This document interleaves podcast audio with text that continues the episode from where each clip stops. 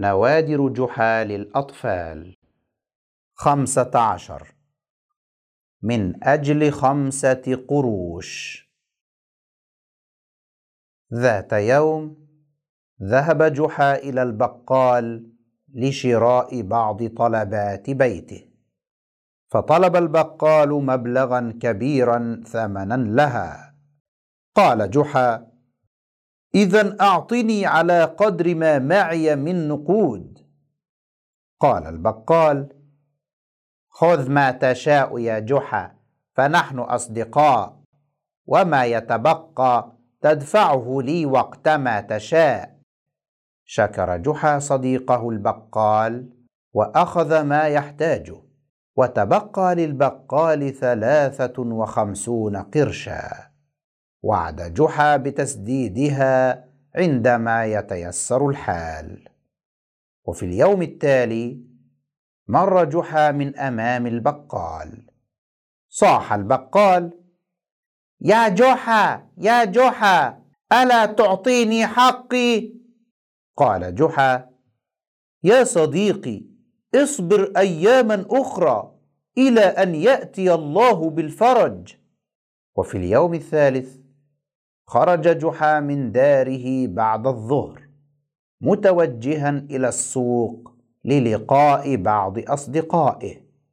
فتحاشى المرور من الطريق التي أمام البقال حتى لا يطالبه. وما أن رآه أصدقاؤه حتى دعوه للجلوس معهم فرحين. قال أحدهم تقدم يا جحا. ان الجلسه بدونك تفقد حلاوتها. وقال اخر كنا سنرسل في طلبك يا رجل.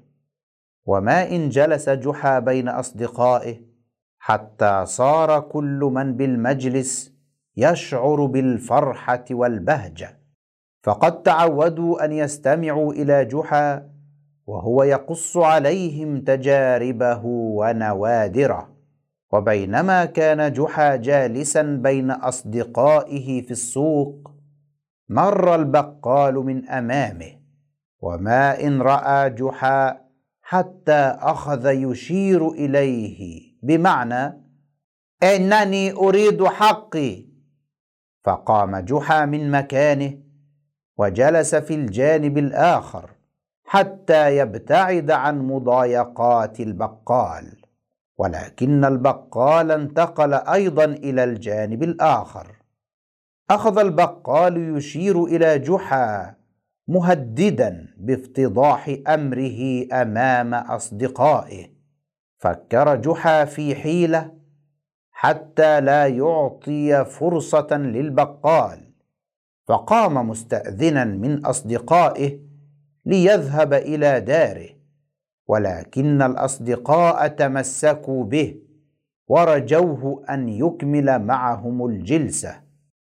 استاء جحا من معاملة البقال وأخذ يردد لا حول ولا قوة إلا بالله.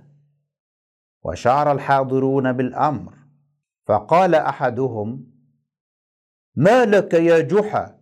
وماذا يريد منك هذا الرجل؟ قال جحا لأصدقائه ستعرفون حالا الأمر. ثم أشار إلى البقال قائلا تعال أيها الصديق. وقال له أنا مدين لك بثلاثة وخمسين قرشا أليس كذلك؟ قال البقال بلى يا جحا.